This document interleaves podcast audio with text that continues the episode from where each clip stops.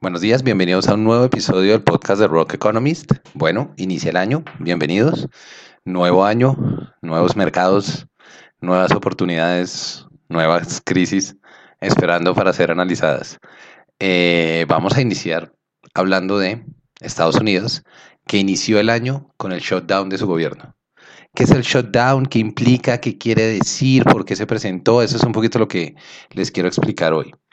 Entonces, básicamente, bueno, iniciamos con lo primero, un government shutdown, un cierre del gobierno.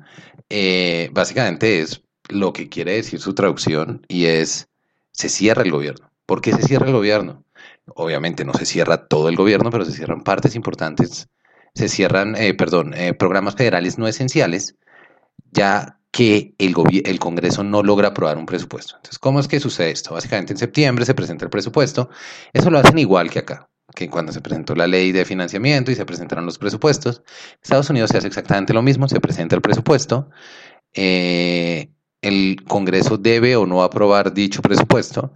Si no lo aprueban, hacen varias eh, extensiones para seguir soltando, obviamente, eh, los recursos, pero eventualmente llega un punto donde si no se llega a ningún tipo de acuerdo entre el gobierno y el Congreso, lo que sucede es que se hace el shutdown.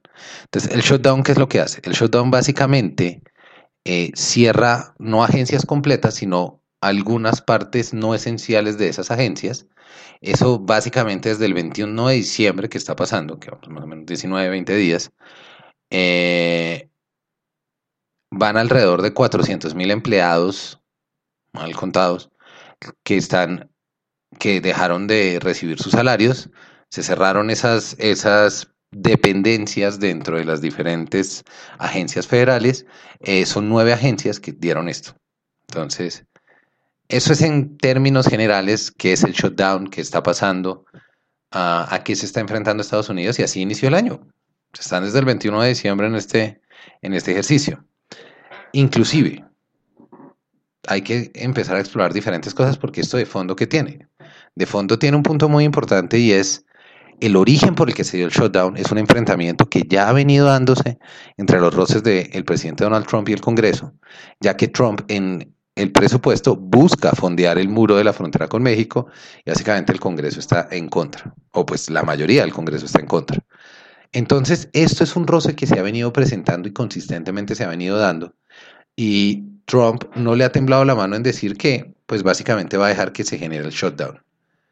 Ahora, ¿Qué implica esto? ¿Qué implica que, hagan esto? Esto no es simplemente un juego de ver cuál de los dos aguanta más y el Congreso Trump, sino que esto por detrás tiene unas implicaciones eh, importantes. Digamos que la primera que cae, obviamente la primera que salta a la vista es que los hogares de esos 400 mil empleados de nueve agencias van a reducir su consumo porque no reciben sueldo.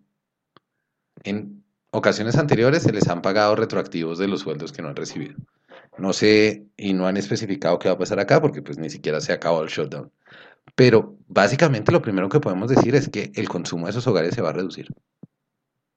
De primerazo. Pues obvio, porque pues, no reciben sueldo.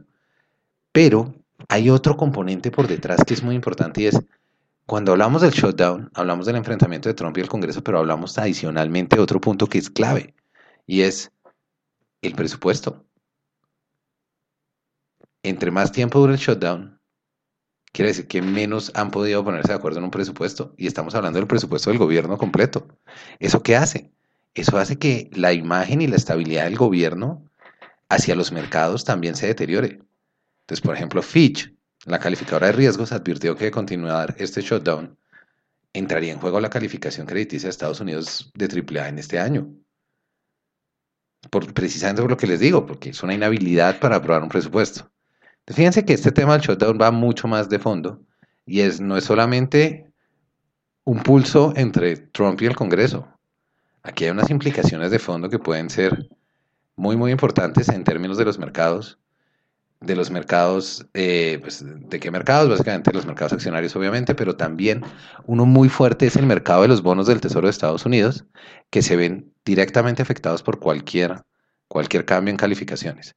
Entonces, si bien el año empezó con unas buenas proyecciones en términos de Trump, del gobierno de la Casa Blanca, el gobierno de Trump, eh, con los acuerdos comerciales de China, como empezando a darle más impulso a la cosa. El problema que estamos viendo es hacia adentro de Estados Unidos y es Trump versus el Congreso. Habrá que ver cómo sigue desarrollándose este tema, qué va pasando y si continúa el shutdown.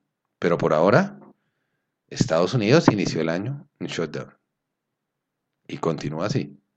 Entonces hay que estar pendientes de eso. Bueno, espero les haya gustado, sea una información que sea relevante para ustedes. Mi nombre es Gregorio Gandini, pueden seguirme en redes sociales. Este es el blog de Rock Economist. Muchas gracias.